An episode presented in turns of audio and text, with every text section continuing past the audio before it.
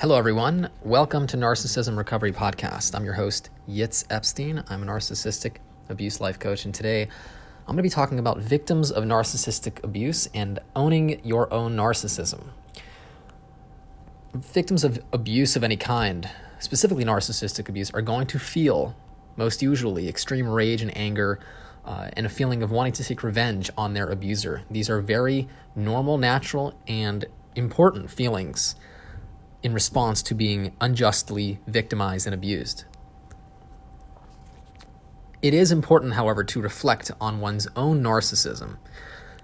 And before the backlash of hearing how a victim might be narcissistic, I want to make a very quick point and say that just because somebody is a victim uh, or I should I should say, just because you were not the abuser, that does not mean that there are no tendencies of narcissism and potentially having uh, extreme, or I should say, some narcissism within. When someone is engaged with a narcissist, while this is not often the case, they usually have unmet childhood needs. The unconscious hope for the abuse victim is that usually the codependent or the empath or the borderline, whoever is involved with a narcissist, the hope is that the narcissist can help them meet those needs. I'm going to go into some of the needs that they're trying to unconsciously get met, and they are as follows. And they're not limited to these, uh, but they usually include the desire for safety, the desire for love, connection, validation, protection, financial stability, or direction in life. Now, this is narcissistic in nature, and I'll, descri- I'll explain. The desire to be in a relationship with another person from an adult, mature perspective is one of connection and sharing, and ultimately to be an adult, be responsible individually without the relationship, and come to the relationship from a standpoint of desire. The unmet childhood needs that show up into adulthood that try to get met in the adult relationship is narcissistic in nature because it's essentially focused on the individual's pain and soothing that pain. Even though there is an abuser and a victim, the intention, the consciousness is similar. It's important to understand that even though you are the victim or you've been victimized, you have similar intentions, albeit unconsciously. It's narcissistic in that it's using the relationship for what the relation for not for what the relationship is meant for. It's essentially using the narcissistic partner. It's sort of an unspoken covert contract. The narcissistic abuser uses the victim as a supply, and then could manipulate the victim who is then using the, vic- the, the, the narcissist for the safety and the aforementioned needs. Albeit it's unconscious, both of these individuals are playing their part in the dysfunction. In addition, victims of narcissism usually are projecting their own unresolved feelings onto the world and seeing narcissism everywhere. And this is very common. Narcissistic abuse victims will say, hey, it's narcissism everywhere. And it is.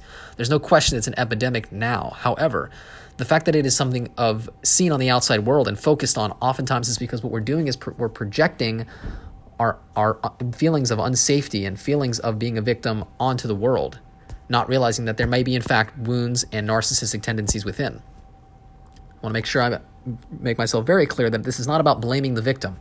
This is simply about taking responsibility for one's own wounds and narcissism within. Victims need to take ownership of their narcissistic wounds and heal. This is only this can only be done by the victims themselves. By staying in a in a place of self-righteousness and almost holding on to one's viewpoints of I was victimized, it does not heal. In fact, it keeps a person stuck. I know this cannot be easy to hear because if you've been victimized and feel wounded unjustly, which you most certainly have, this is going to go against the core belief that you might have of I am a victim. That being said, by holding on to one's self righteousness, uh, like I mentioned, it's it's holding one back from healing. It keeps a person stuck and focused on how wronged they were, and ultimately speaking, it is impossible to get into a thriver or survivor and thriver attitude and mindset and healing attitude if you do not want to leave that attitude of victim consciousness. It'll keep you stuck, and ultimately, you will pay the price because you will not take the steps you need to to survive and thrive and be the best version and happiest, healthiest version of who you are. So, healing entails self reflection and self correction. I do have a podcast on this as well. Feel free to check it out. And owning one's own narcissistic tendencies, wounds of childhood, and how they are projecting their injuries onto others and hoping for a savior, hoping for protection, or hoping that somebody comes along and makes it right, and hoping that they get the love from mom, from dad that they did not get growing up. That's essentially what victims of abuse are vying for when engaged, excuse me, with narcissistic abusers. What they're trying to do is get their unmet childhood needs met and ultimately play have the perpetrator play the victim role or I should say play the perpetrator role so that they can feel that victim uh, consciousness again, I should say that victim scenario in what is known as the repetition compulsion. Victims of abuse are trying to unconsciously get their uh, resolve their unresolved conflicts of childhood met and, and ultimately move on and heal. This is the unconscious drive. So if they don't see their part in the abuse or the, the dysfunction, the toxic relationship, if they simply say, hey, I was right, the other person was wrong, uh, ultimately this becomes a defense mechanism and they're unable to resolve their conflicts and move on to the next stage of development and ultimately into adulthood where there's health, connection, and manifesting people who are attracted to you and you're attracted to them who are healthy, respectful, non narcissistic. So, as much as you try to outthink the next, the, I should say, the narcissist or hope that next time you'll you won't see the signs or I should say you will see the signs and not make the same decision again until we heal our own wounds we oftentimes are attracted to the same dysfunction which is why healing entails full ownership of one's wounds taking responsibility for the way a person shows up to life. What energy are you putting out there?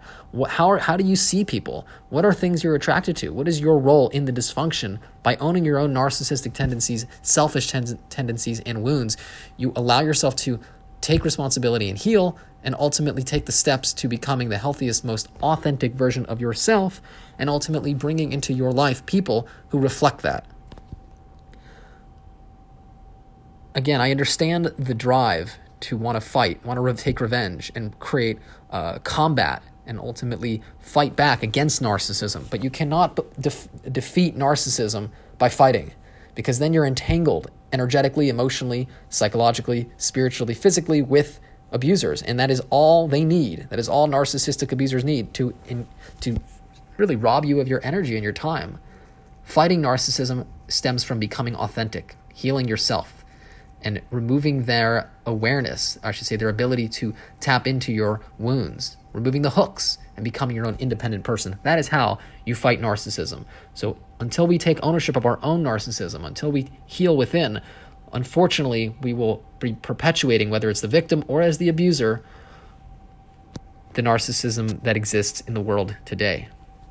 I hope this podcast resonated with you. If you have been injured and you feel victimized and you feel stuck, know that a lot of the reason is most, usually because of a mindset of victim consciousness and not taking ownership of one's own one one's own narcissistic tendencies, narcissistic wounds, and potential patterns of abuse. So understand that healing begins within. Fighting narcissism does not heal. It ultimately creates more because it creates a sense of I need to perpetuate and karmically, energetically you actually engage in the same process which of the abuser while you have been victimized, it's important to take ownership of that and really become your own person, authentic, authentic uh, sense of self, develop, heal your developmental traumas, and work through your stuff so you can then move on in the best way possible without narcissistic abusers. I hope this podcast resonated with you. If it did, please feel free to share it with anybody who you know is struggling. I offer a free 15 minute consultation. Please do feel free to reach out. I can be reached at YITZ, Y-I-T-Z, at psychologicalhealingcenter.com by phone 252 696 4852. I'd love to discuss how I can help you along your healing journey. If you don't already know, I work with a therapy system called the Mind Map. Mind Map therapy is designed to help you uncover your unconscious wounds and heal you, and ultimately help you create better patterns of behavior so that you can really take ownership of your life and not remain in victim consciousness, shifting into a thriver consciousness where you are taking ownership of your life and becoming the most important and powerful person in your life. So, thank you so much once again for listening. I hope this podcast resonated with you. And until next time, all the best.